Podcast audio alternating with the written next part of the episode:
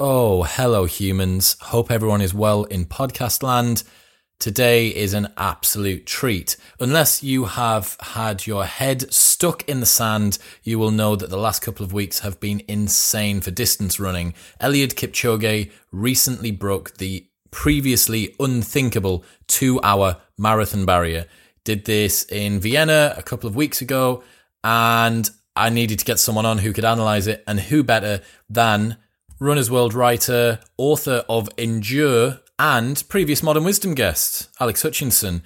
Uh, today's episode is so sick. We get a very scientific analysis, super in depth. Alex has spent time with Eliud himself. He was in uh, Monza for the last Breaking 2 attempt that Nike had sponsored to do with this. We talk about the uh, controversy to do with the shoe technology that's going on at the moment. Uh, an Ironman record was recently broken. Paula Radcliffe's 20 year female marathon record was recently broken. And we get to break down absolutely everything to do with Eliud's performance. Alex is, is just a hero. Enjoy this one. Please welcome the wise and wonderful Alex Hutchinson.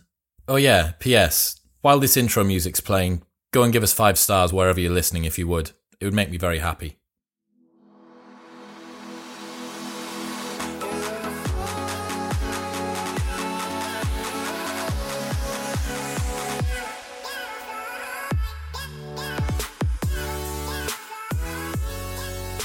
Ladies and gentlemen, welcome back. Alex Hutchinson has joined us again. Alex, welcome to the show. Thanks a lot, Chris. It's great to be back. It is timely to talk about endurance and running. This is the we're at the like the genesis point of the, the new world of running right now, right?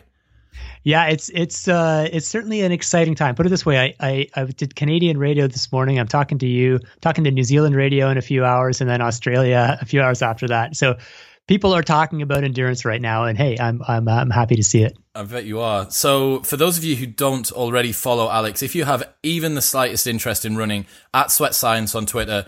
Ever since the podcast that we did at the start of the year, I only follow, I think I follow like 82 people or something on Twitter. Um, so you make up more than like about 2% of probably what, what I see on Twitter every day. Um, and the articles that you've been putting out recently have been fascinating. So we're going to go through um, Kipchoge's recent uh, marathon performance. Um, there's some really awesome breakdowns that you've done in the build up to that, and then afterward. Um, then we're going to talk about some other records that have been broken. There's some uh, controversy surrounding the shoes and the kit that people have been wearing. So we got uh, we got a lot to get through today. It's going to be exciting. Fantastic. Yeah, it's been a it's been a busy week, so uh, we'll have lots to talk about. cool. So let's let's start with uh, Kipchoge's most recent performance. Let's say that someone somewhere has been living under a rock uh, and doesn't know what's happened. Can you describe what the Ineos uh, 159 challenge was? Yeah, for sure. So you know the big headline, the top headline is a, a human being ran less than or faster than two hours for 42.2 kilometers, 26.2 miles. Uh, the marathon distance. Uh, the second headline is, but it wasn't a world record. It's not an official world record. It was it was not doesn't count under the official rules, and that's where things start getting a little a little uh, tricky. So this was this race was a an exhibition race held on uh, streets in Vienna, a, a, park in in a park in Vienna. Um, only one competitor, Eliud Kipchoge, who is the reigning Olympic champion and official world record holder, but every possible thing anyone could imagine to make him faster was done. The, the reported budget, this is just rumors, the reported budget was 15 million pounds for this one race by one person.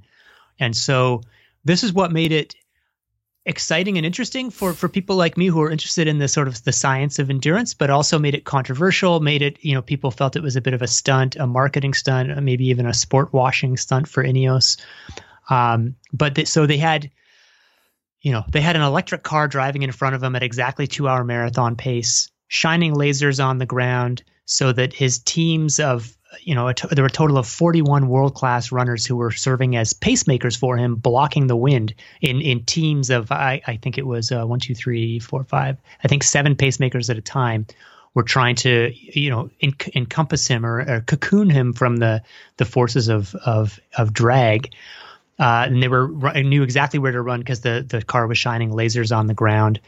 Um, you know, he had um, a, a, guy on a bicycle handing him water bottles every few kilometers, which is instead of, you know, he didn't want to slow him down by having to pick up a bottle off the table. And he had these wacky uh, prototype shoes on that nobody else, ha- or uh, basically nobody else has has seen or run in, which are the latest iteration of a pair of shoes called the Nike Vaporfly, which in the last three years has basically rocked the running world and totally reshaped what people think shoes are capable of doing for us. So all this stuff is boiled into, you know, people didn't think he could do it. People aren't sure whether it's fair. People aren't sure whether it's a good or a bad thing that we've got this exhibition event that won't count as a world record. And so basically everyone in the running world is having a big massive brawl about it. yeah. I can imagine there's so many different people, right? Because for me as someone who I don't have a apart from entertainment and a, a genuine interest in sport and fitness, I don't have a side here. Um, I would, you know, if someone could run a one hour marathon, like sweet, like, oh, he had, he had rockets on his feet, but you know, he still ran it or whatever. Like, I just want the entertainment value, but I imagine there's some sport purists out there who are going to be much more critical. Um, so to set the scene, no matter what the shoe is and the, the track and, and the paces and the car and stuff like that, how does someone, how does a human with two legs and two arms and a head create a physiology which is capable of running a two hour marathon? Yeah. So the, the first really important task is to pick your parents correctly. You need you've got to be born to, to to, run that fast. There's only, you know, you can work as hard as you want and you can pull in all the science, but the only person, you know, the the the the thing we don't want to do is say, oh, Kipchoge ran a sub two hour marathon because there was a bunch of science and it made it easy. It's like, no, there's still only one human in the world who could have done this. There's, you know, all the other great runners in the world, you know, massively talented, have worked hard. They're still not at Kipchoge's level. Kipchoge is a super special guy. He's got the physical tools and maybe just as importantly or at least part of the package he's got the mental tools. He's got he he's been at the top since 2003 he won a world championships as a teenager 16 years ago. Uh, and that's unheard of. Nobody has that sort of or almost nobody has that sort of longevity. So he's been he's the classic he, he grew up in the rift valley uh, of kenya and at, at altitude um, it's it's a total cliche for world beater runners, but you know, running back and forth from school, hugely active as a kid, uh, accumulating more training as a you know as an eight year old than most like university age runners, even serious runners in Canada where I am or in, in Britain w- would. And then started training seriously. He's been doing it year after year, week after week, hundreds. You know, he was running uh, reportedly in the in the neighborhood of 140 miles a week leading up to this. So that's we're talking well over 200 kilometers a week.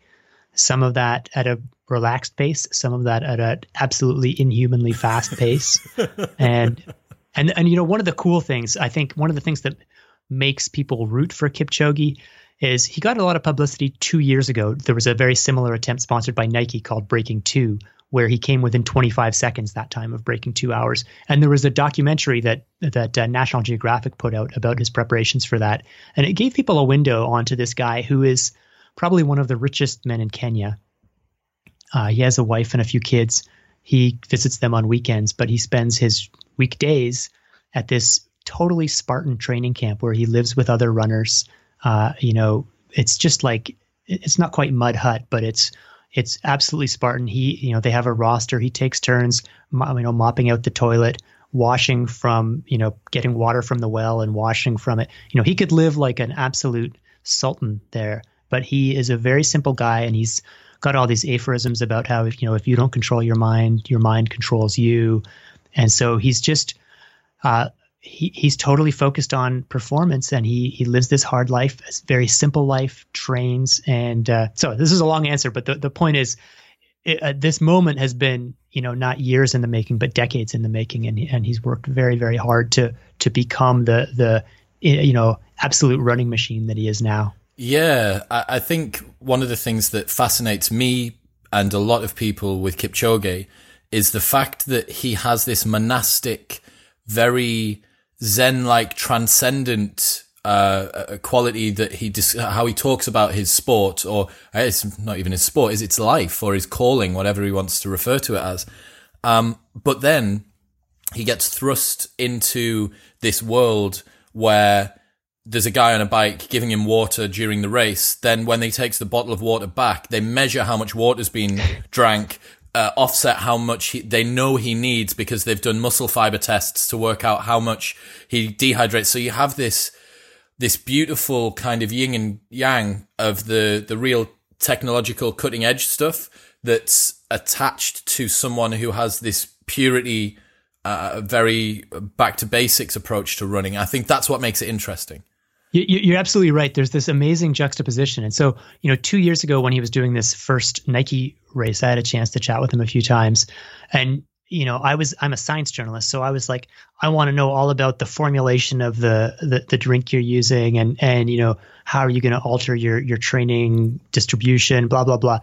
And he's a smart guy. Like he, he, he knows what's going on. Uh, so I don't want to make it sound like he's just like, oh, the scientists take care of it. But he knows what his job was and he knows the science was not his job. So he was able to, in the midst of, of this sort of massively scientific and, and let's face it, commercial enterprise, his job was just to, to, uh, to run and to look within himself and, and, you know, learn to push his limits. And he was able to maintain that. So I would ask him all these questions. He'd be like, yeah, that stuff's important, and I leave that to the scientific team. My job is to is to train my mind and be ready to go. And I think that's one of the you know I think when Nike chose him two years ago, they were lucky that, that they got him because that's one of the reasons this whole endeavor has this sort of magical feeling to it. Mm. Uh, and and rather than feeling like a sort of Barnum and Bailey like step right up and see the the you know the fattest woman in the world or whatever. Mm. It's like he, he gives it a purity because he really like he he comes off as absolutely sincere. So what you said, I think that juxtaposition is absolutely fascinating. He's a great guy. Um, so just before we get onto the race itself and, and the course the course choice and stuff like that, physiologically, Eliud is he?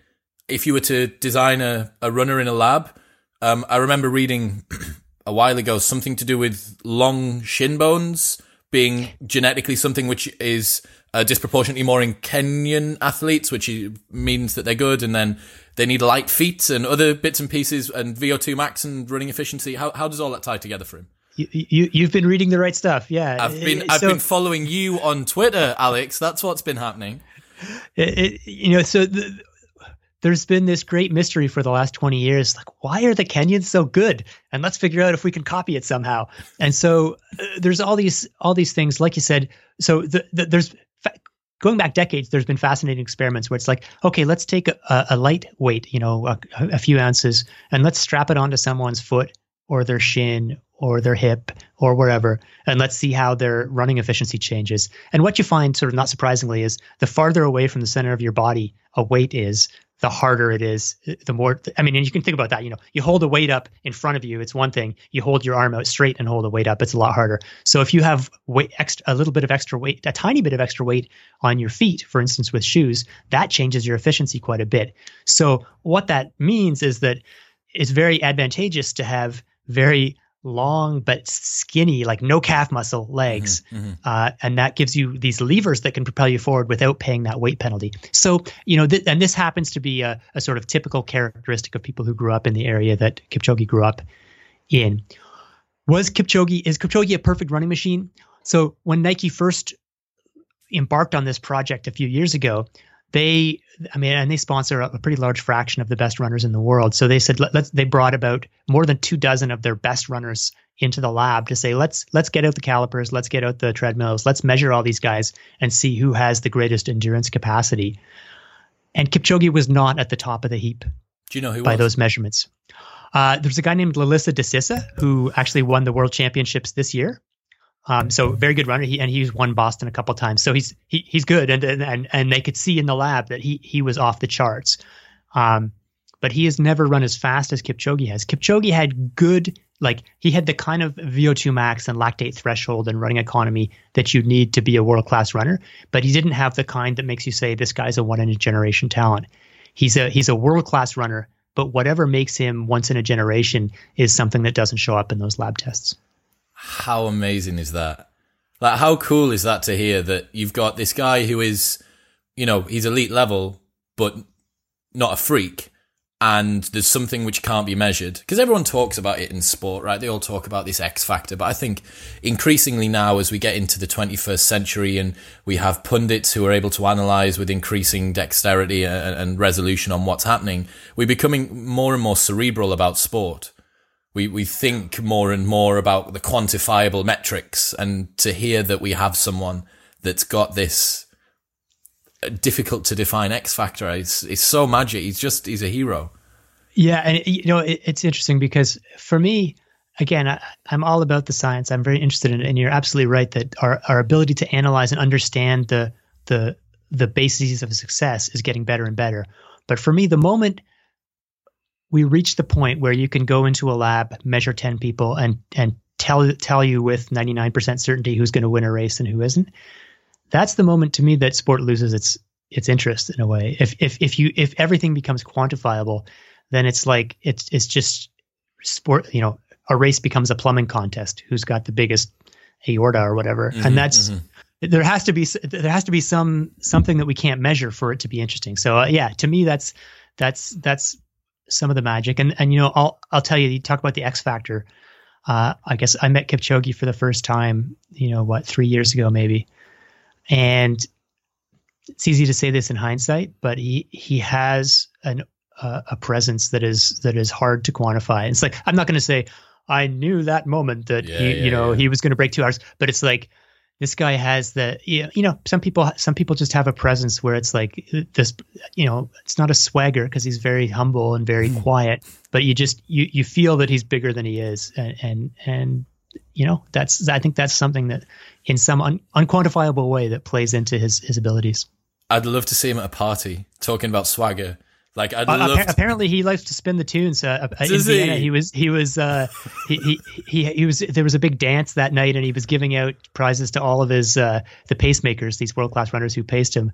But yeah, he, he he's he's not like a super party guy, but I think he can get down. After you've just run a sub two hour marathon, you got to at least have a beer or something, right? You got to you got to chill out somehow. Yeah, yeah, you gotta you gotta unwind. He he takes a month off after a marathon like that and just wow. chills out. So he's not one of these obsessive people who's like, okay, I've already taken twelve hours off. I have to get my next workout in. Mm. He goes hard, then he then he relaxes and has a good time. Talking about the way that he has presence, there's a a clip, um, and if anyone goes back and watches the intro to the race, so the pacemakers at the very very beginning of the race, the pacemakers are all there, and then Eliud walks through this gap in the barriers behind them and I remember, so I haven't watched the full race. It was a silly time last week if I was in the UK and I'd work late and blah, blah.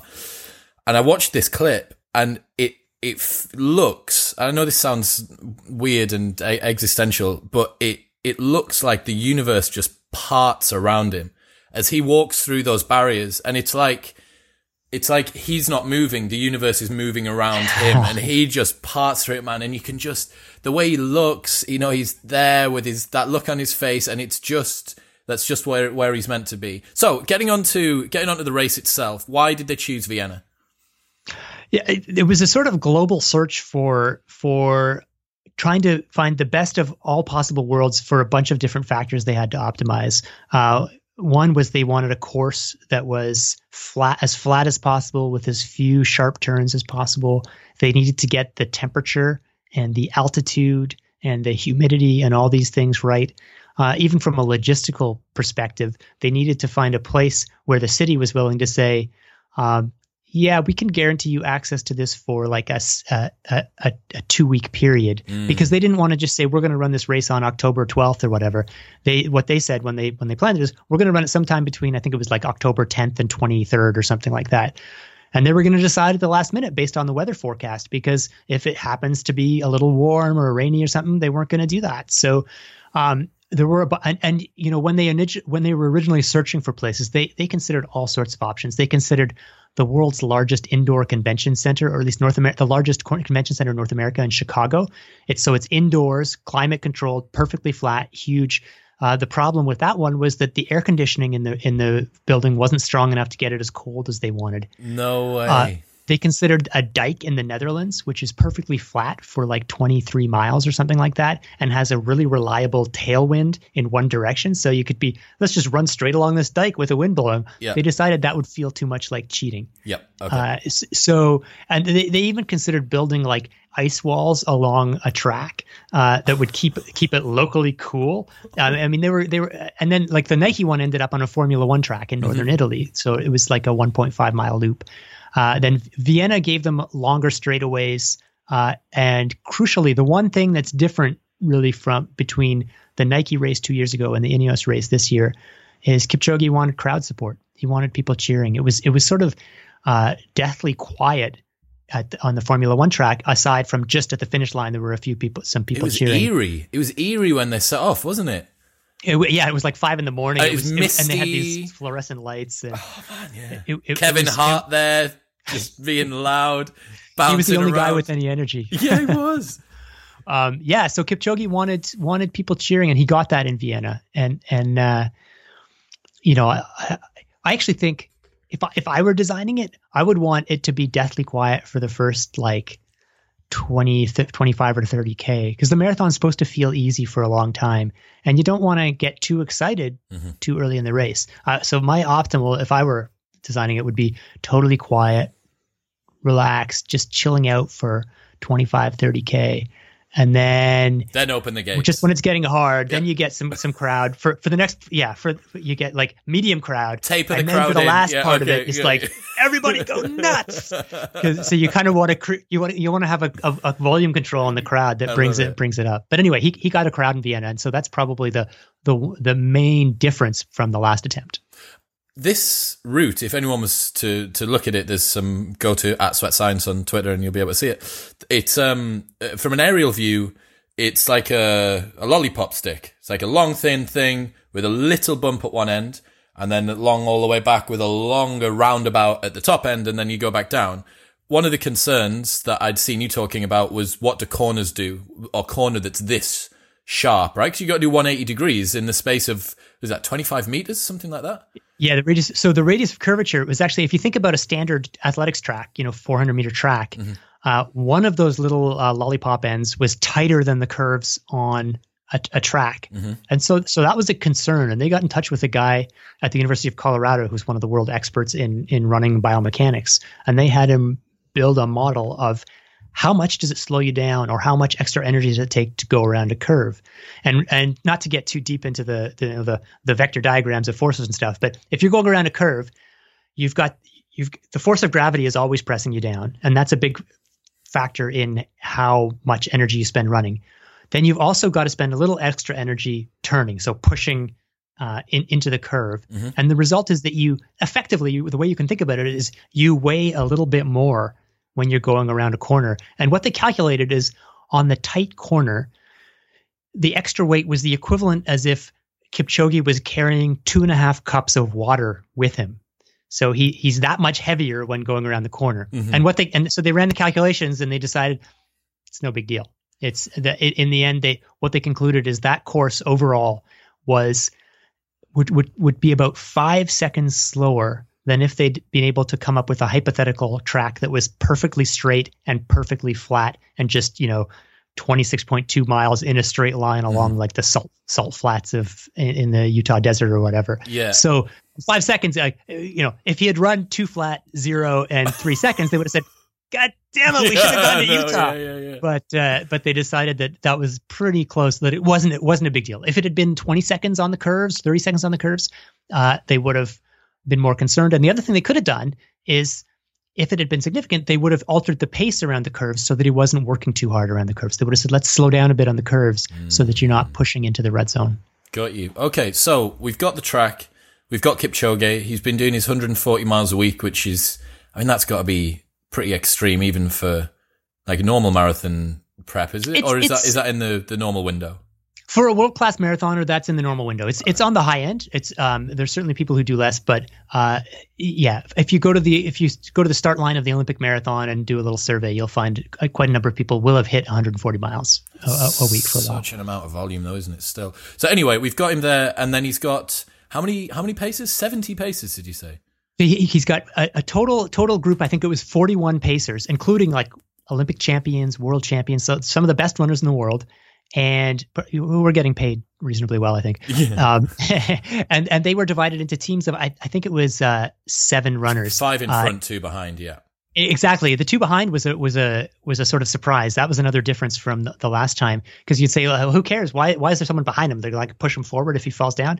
But uh, they they ran these simulations, these uh, uh, wind tunnel tests and c- computational fluid dynamics simulations, and determine. And, and cyclists know this too because cyclists have thought about drafting before. It's faster to be in the middle of the peloton than at the back of the peloton, mm-hmm. and the, the reason is you want the air to be as smooth as possible going past you.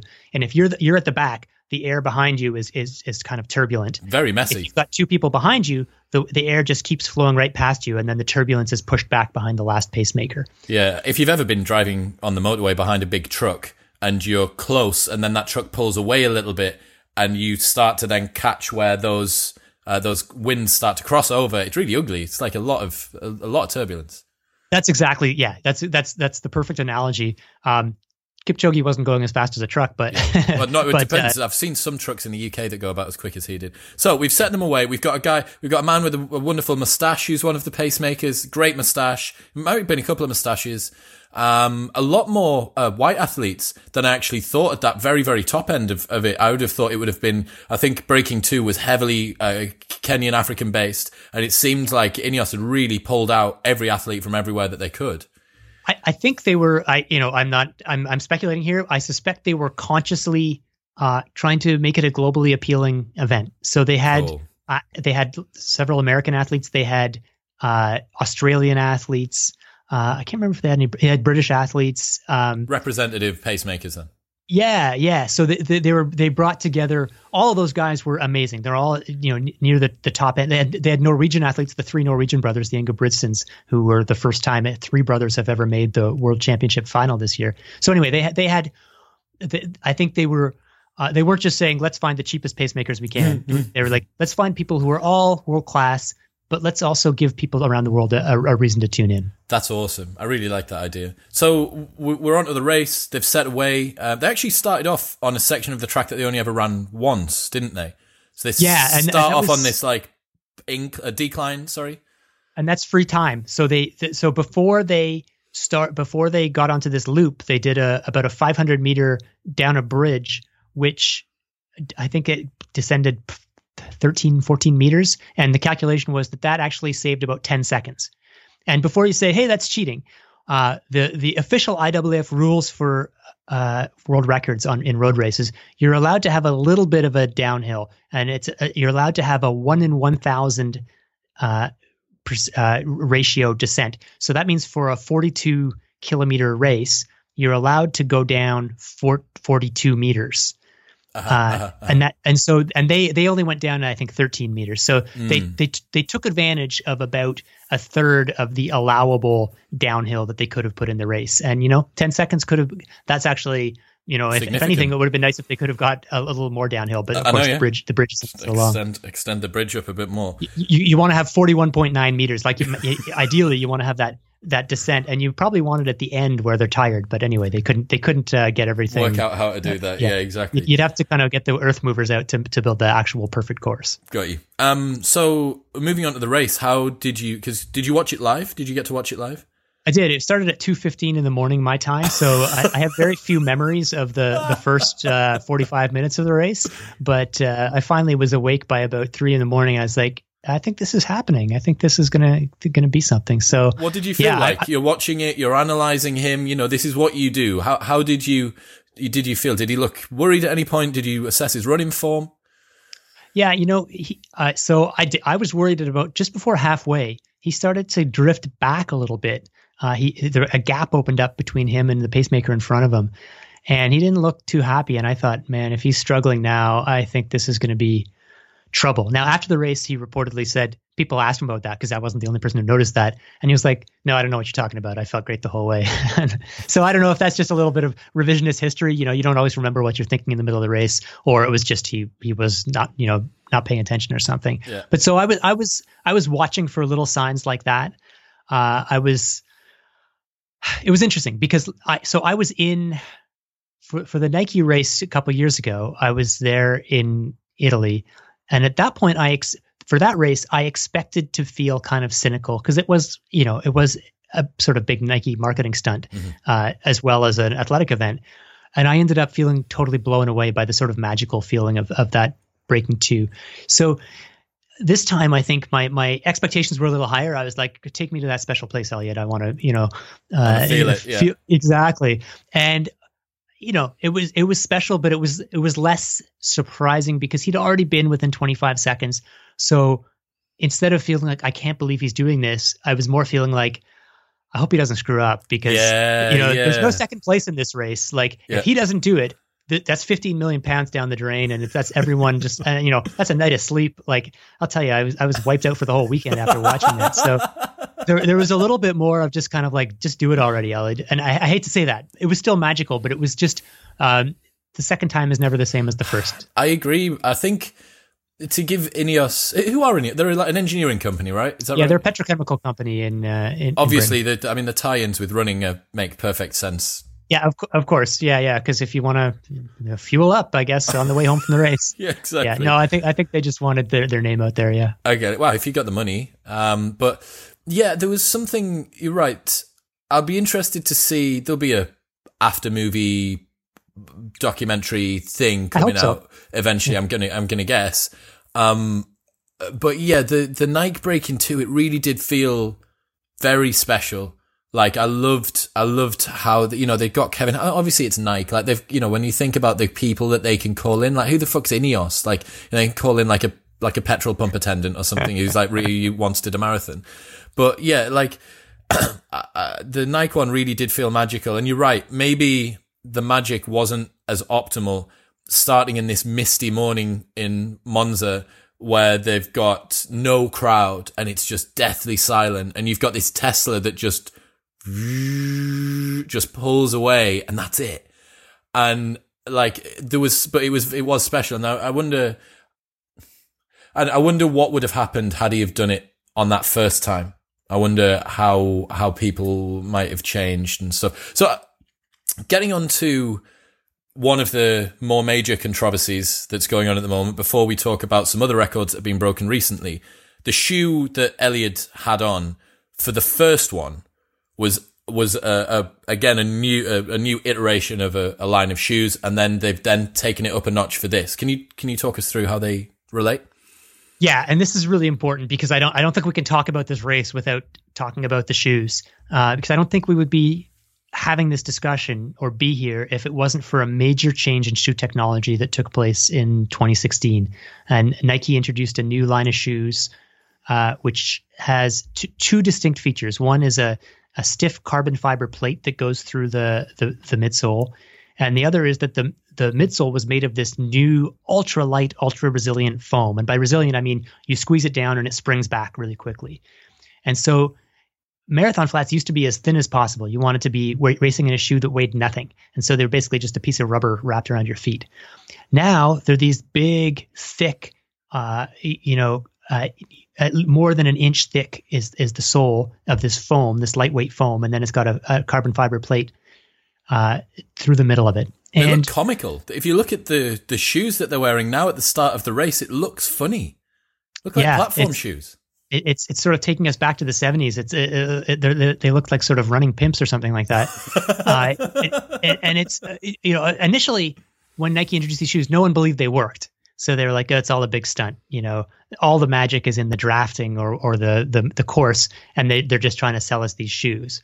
But it's become clear that no, the the the data was true. These this shoes really are several percent better than any previous shoe, and the, the sort of all time lists and and records have been rewritten over the last two years, and it's not just that one pair of shoes. So so Kipchoge was two years ago was wearing the initial line of the shoe. Since then, they've had a, a second iteration. It was the Vaporfly four percent, then the Vaporfly Next percent, and now Kipchoge was wearing yet another shoe, which is even which looks even wackier than the previous ones because it's got these two pods under the forefoot in addition to the thick sole, and it's thicker, even thicker than the the initial. Like the initial ones were something like 31 millimeters thick, and apparently the prototype, although no one has been allowed to touch it yet, is pushing 40 millimeters which is uh, I don't know if it, you know a lot of people have heard about Hoka shoes, which are these big, super cushy maximalist shoes that that uh, with thick soles.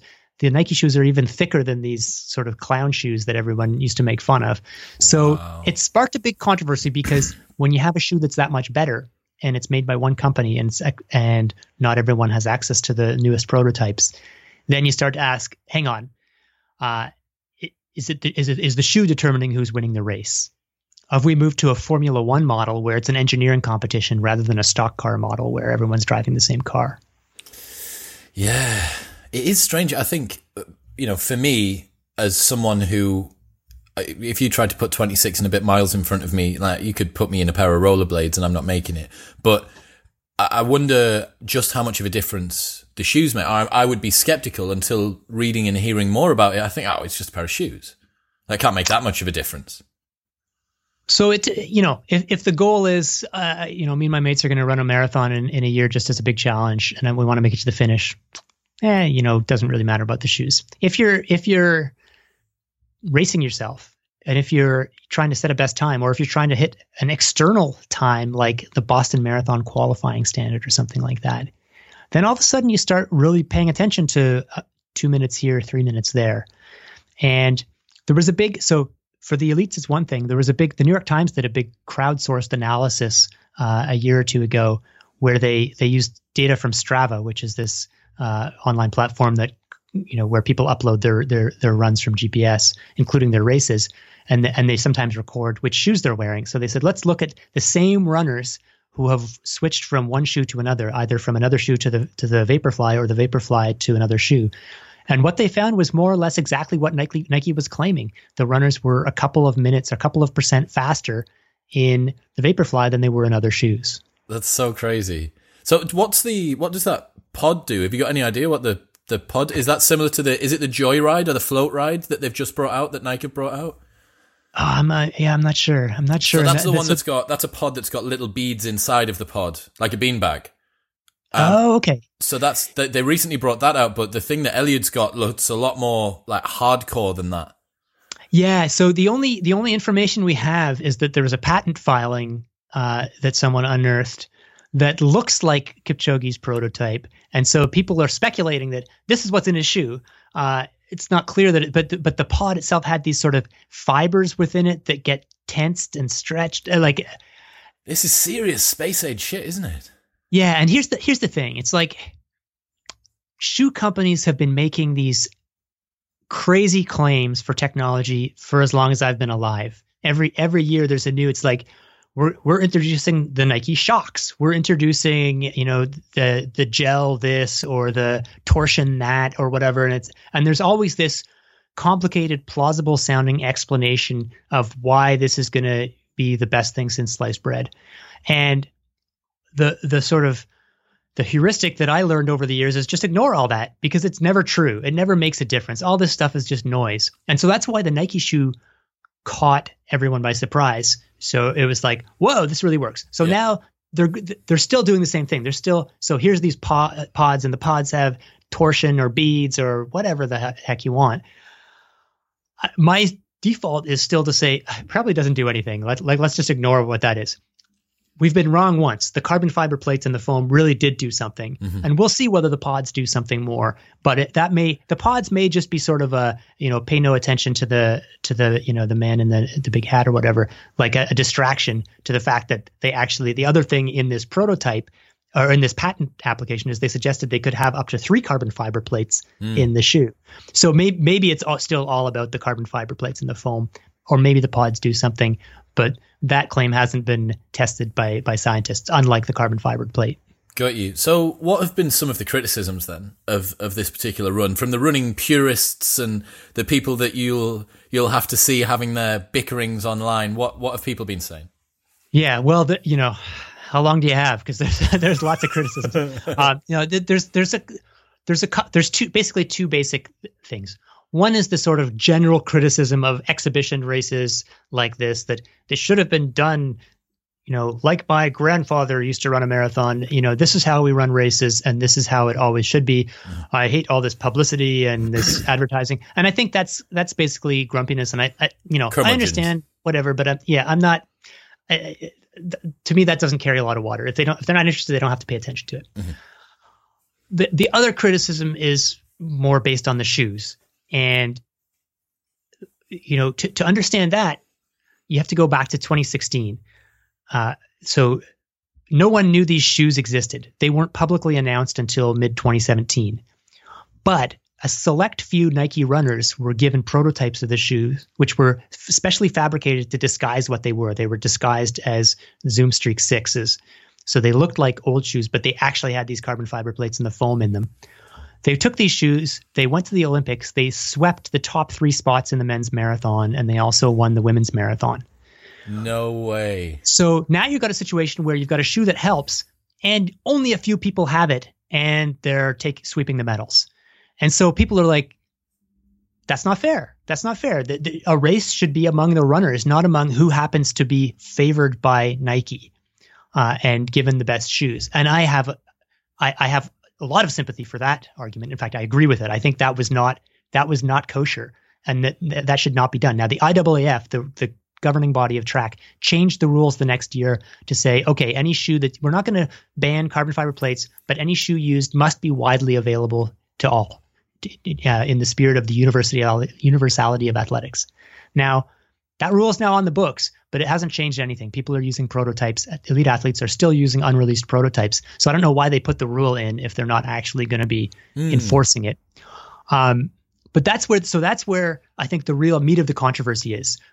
First of all, is it is it fair to have these shoes? And that's a I, I think banning the shoes. Uh, you know, I, I can see arguments on both sides, but there should definitely be regulations or rules to make sure that there aren't that only a few people you don't have this situation where only a few people have a shoe and nobody else doesn't and it's making an appreciable difference that's just not how the well, olympics what, about if what about if the shoe's available to all but you're you as an athlete you are with a different sponsor yeah so that gets a little uh, that gets tricky. And there have been some amazing, amazing instances of runners at like the world championships running in the Nike shoes, but having painted them to look like their their New their Balance or Asics or yeah, whatever. Yeah, yeah, pa- painting the N for New Balance onto the Vaporflies, oh and they get busted. God. People people are there with with cameras and they're like, "Look at this dude." And I personally know a couple of people who've lost their sponsorships because they raced in Nike shoes. Yeah. Um, and I and I and you know there's I, there's a guy I know a number of you know elite marathoners with with sponsorships, and one of them was saying recently, it's like I have to decide: is it worth it to me the relatively small amount of money that I get from shoe company X? Mm-hmm.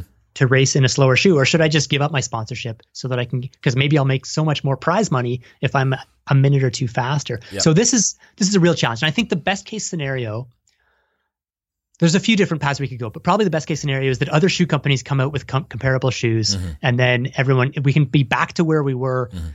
Five years ago, where it's like, yeah, there are differences between shoes, but it's not determining races.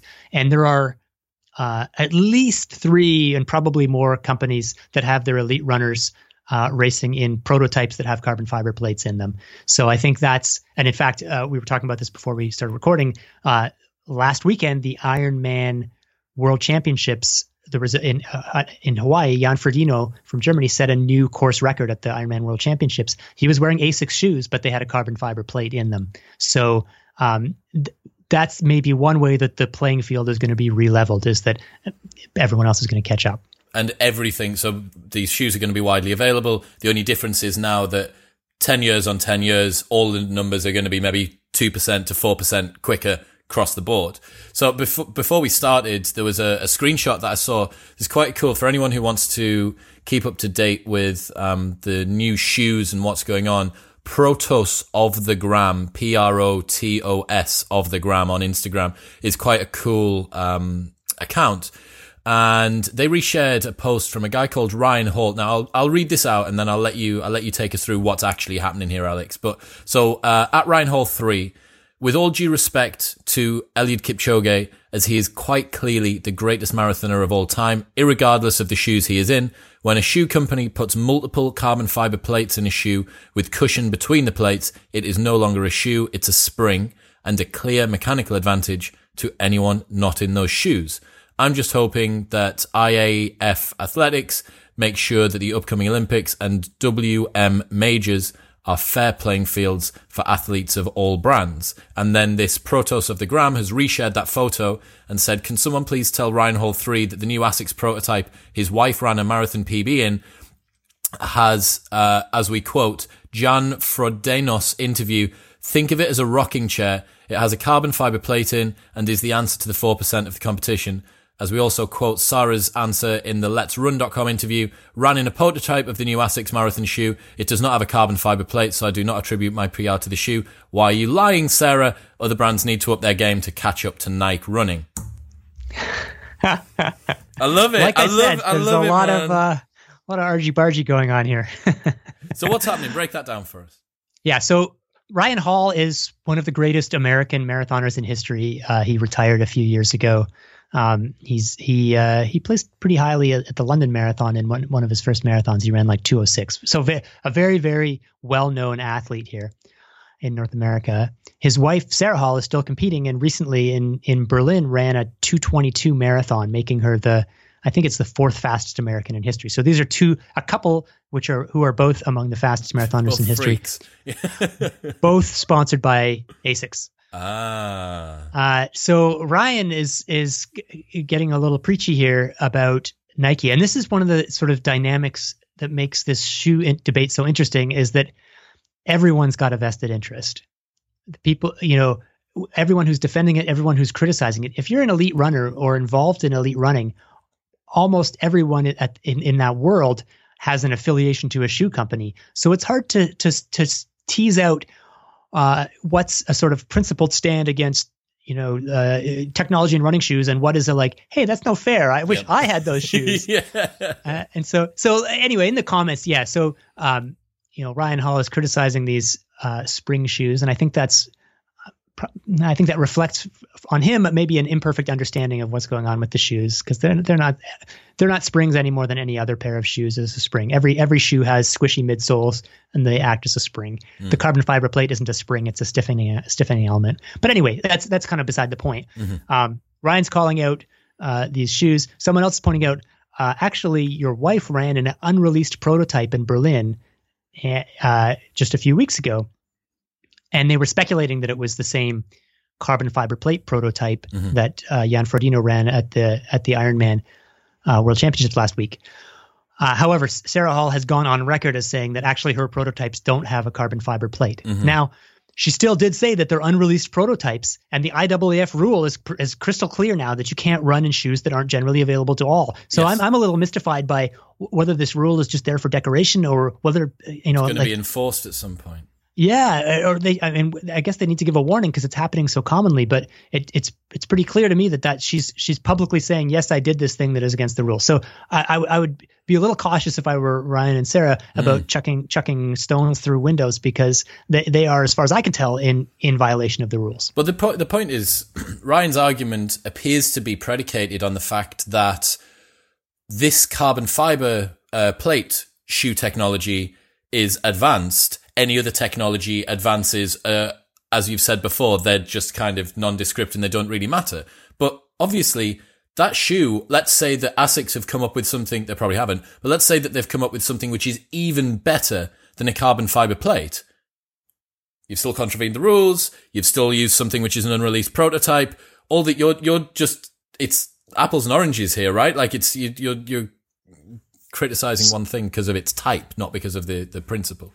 That, that's exactly it. And and the history of the carbon fiber plate is actually very, very, very interesting because it Nike didn't invent this carbon fiber plate. Uh, in fact, Adidas is the company that sponsored the development of the carbon fiber plate, and they had, in fact, Haile Gebrselassie set a marathon world record in Adidas shoes in 2007 that had a carbon fiber plate.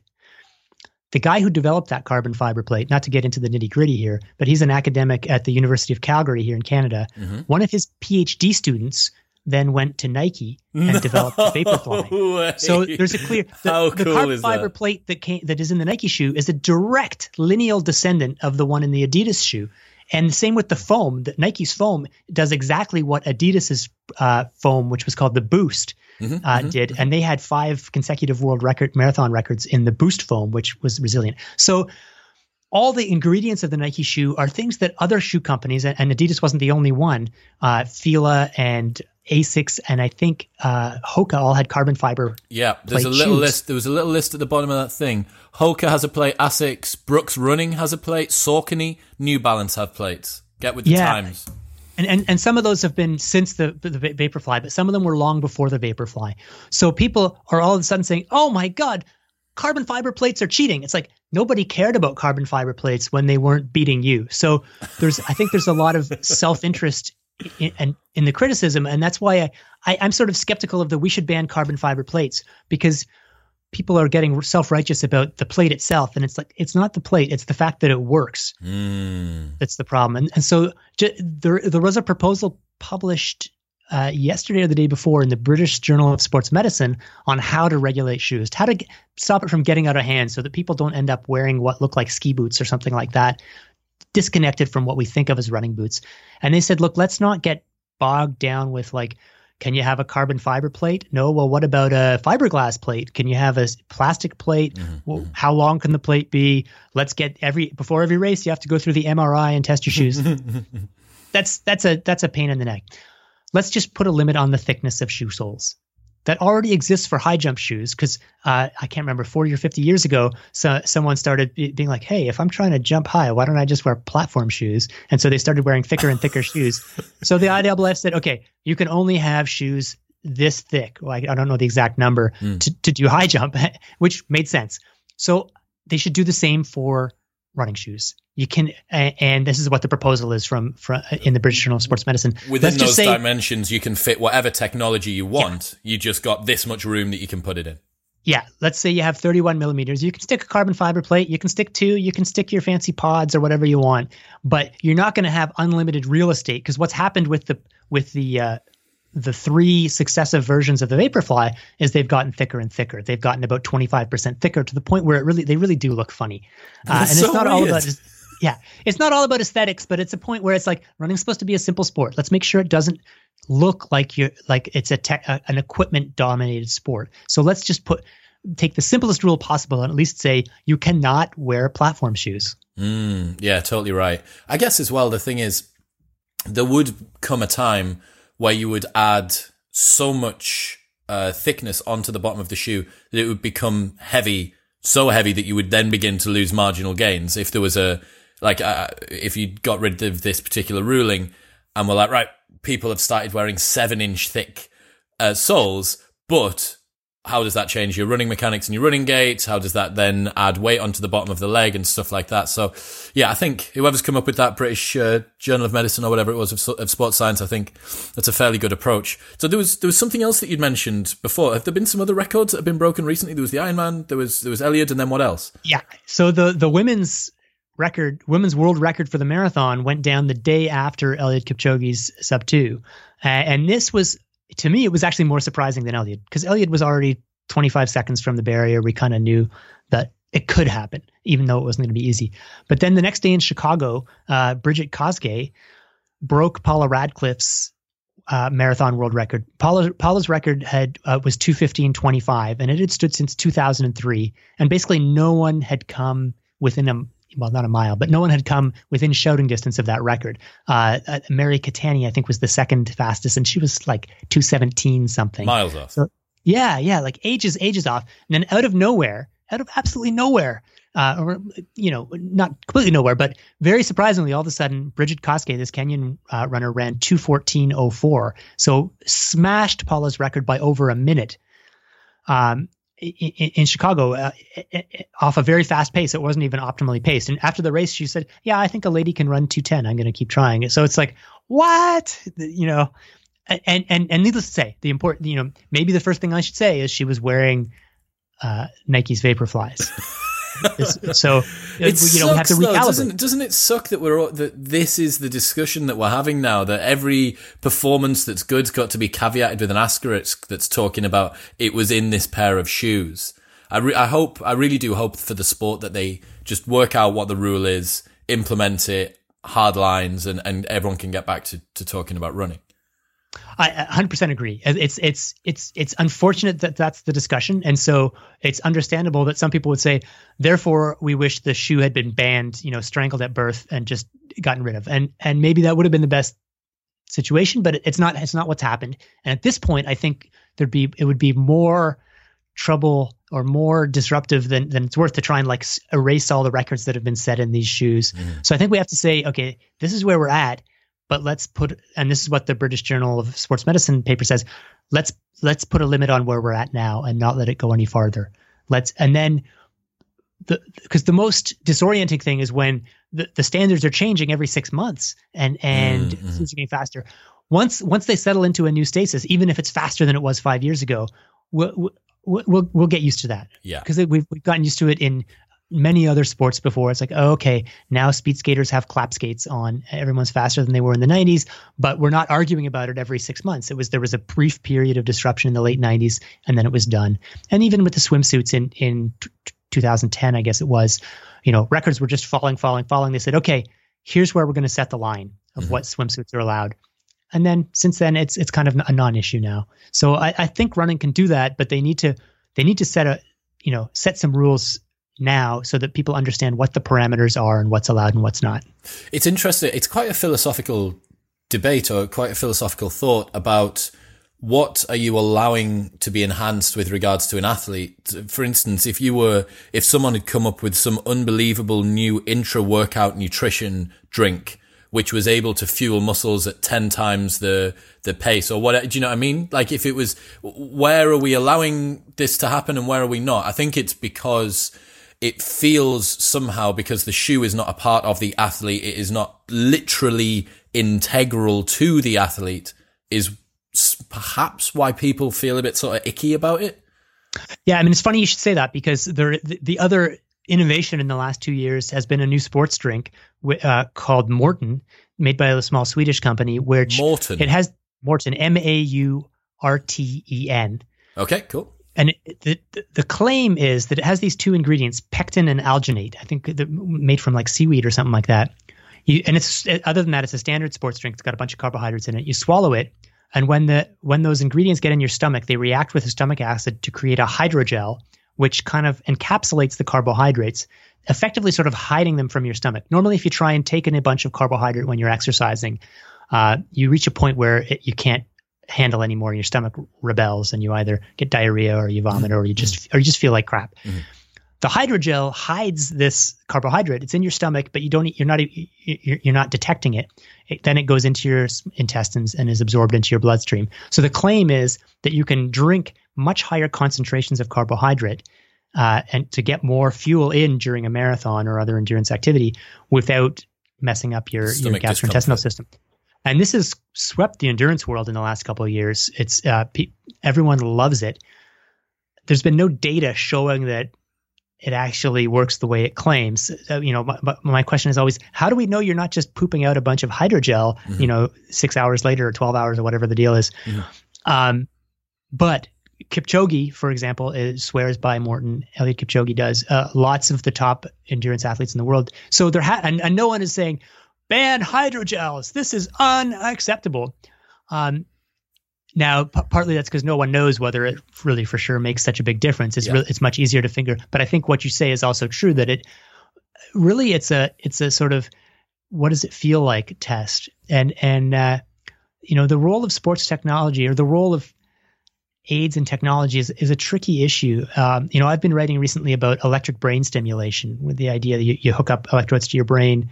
Um, run some current through your and, and, and it makes you able to push a little harder for about an hour or two.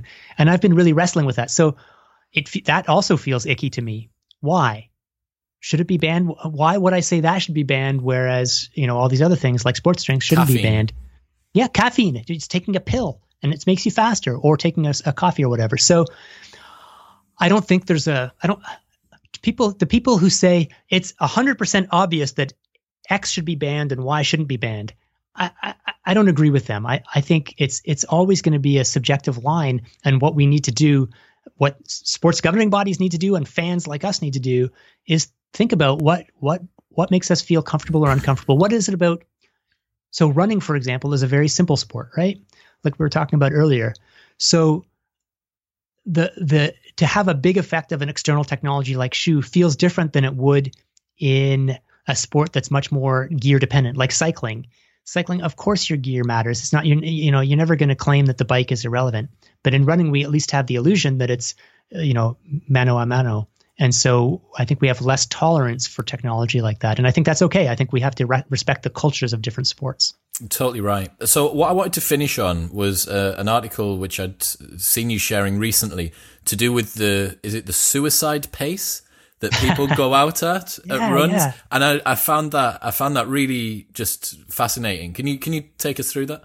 Yeah, sure. So the the, the World Athletics Championships uh, just wrapped up last month in uh, or a few weeks ago in uh, Qatar, and you know I, I, spent a week or whatever watching all these races, uh, uh, streaming them online, and there was something really unique about this year, which was that the the the, the dis- middle distance and long distance races almost universally went out really really fast. Not like let's just judge our pace carefully and go fast, but like I'm going to go out and I'm I might die, but anyone who's going to come with me is going to die too.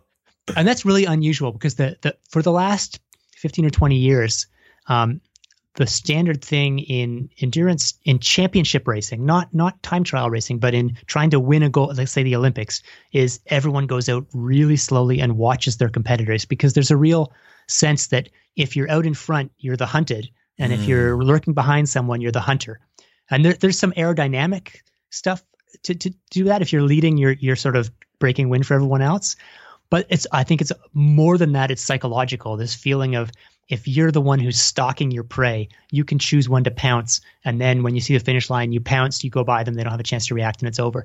So it, it's sort of like these cycling pursuit races where they almost go as slow as possible. It's crazy when you see laps. that, isn't it? When they're it's doing like those big U turns up and down. Yeah, it's so hilarious. Yeah, and th- those races can be fun to watch, but it's interesting because then you end up with really slow times and and and and then this year was totally different. There were none of those sort of cat and mouse chess match games. It was like gun goes, I'm throwing down the gloves and I am going balls to the wall to see uh, and and see, see, who can last. And so the times were extraordinarily fast, and just the way they were run. So I, I ran some analyses. I, I I calculated what I called the kamikaze index. Mm-hmm. How fast did the races start compared to their average pace?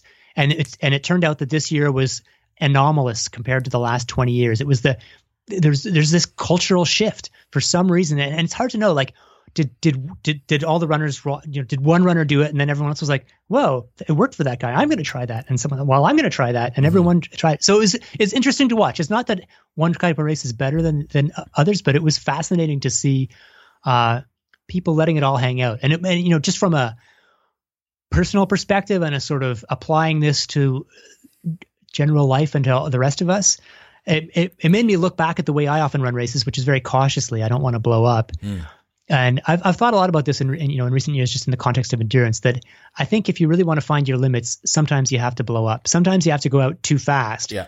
Um, and you know, hopefully you go out faster than you usually do, and you discover, oh wait, I can maintain. I can this. hold on. Yeah. Yeah, and that's great. Then you set a new best time. Sometimes you discover, ah, no, no, it turns out I too can't fast. hold that. Too fast. That's fine. So you gotta you gotta chalk that up as as uh, as a valuable learning experience and say, uh, if you really want to find out what your limits are, sometimes you've got to exceed them and crash and burn. Yeah, I, I love that. And you're right as well. There's part of me that just loves the idea of of someone going out beyond what they usually would and then watching them hold on.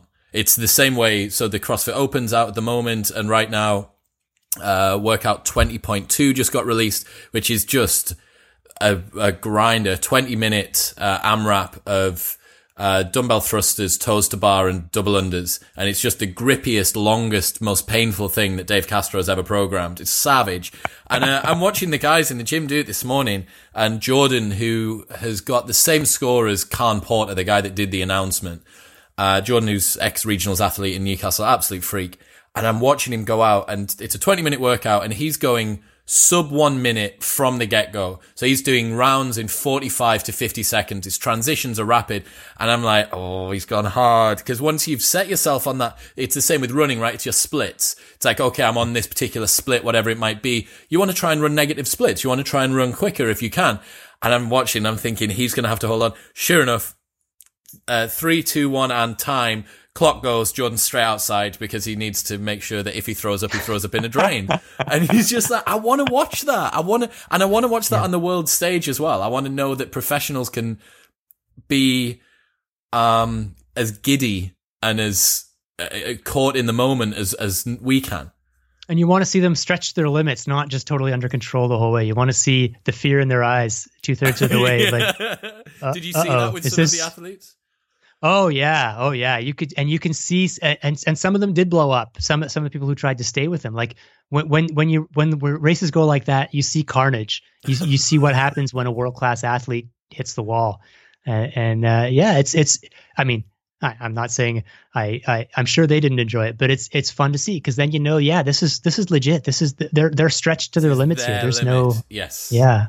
I love it. Um, final thing, just as a parting point, the one thing that we haven't actually said how fast was Eliud Kipchoge running during his marathon attempt? Uh, in brief, I would say faster than most people. Could, like I've, I've chatted to a lot of people. There's, there's a lot of people in the world. Most people in the world just wouldn't be able to like sprint that fast for 10 seconds. Like he was doing 434 per mile, maybe 433, uh, and that's like two 249 per kilometer. So that's it's for a 200 meters that's uh, something like 33 34 so s- 16 to 17 seconds per 100 meters. So is that um, is it about 12 miles an hour? Is that it? What is it in uh, car pace? faster. So so it's 13 and a bit miles an hour. And then the difference between 12 and 13 is enormous when you're at that speed. 13 and a bit miles an hour in a car is a, a moderately heavy accident you know what I mean? Like, if you fall over at that pace, you're going to skid for a while. Yeah, I, I, mean, I think a lot of people would have would be challenged to keep up with him on a bike.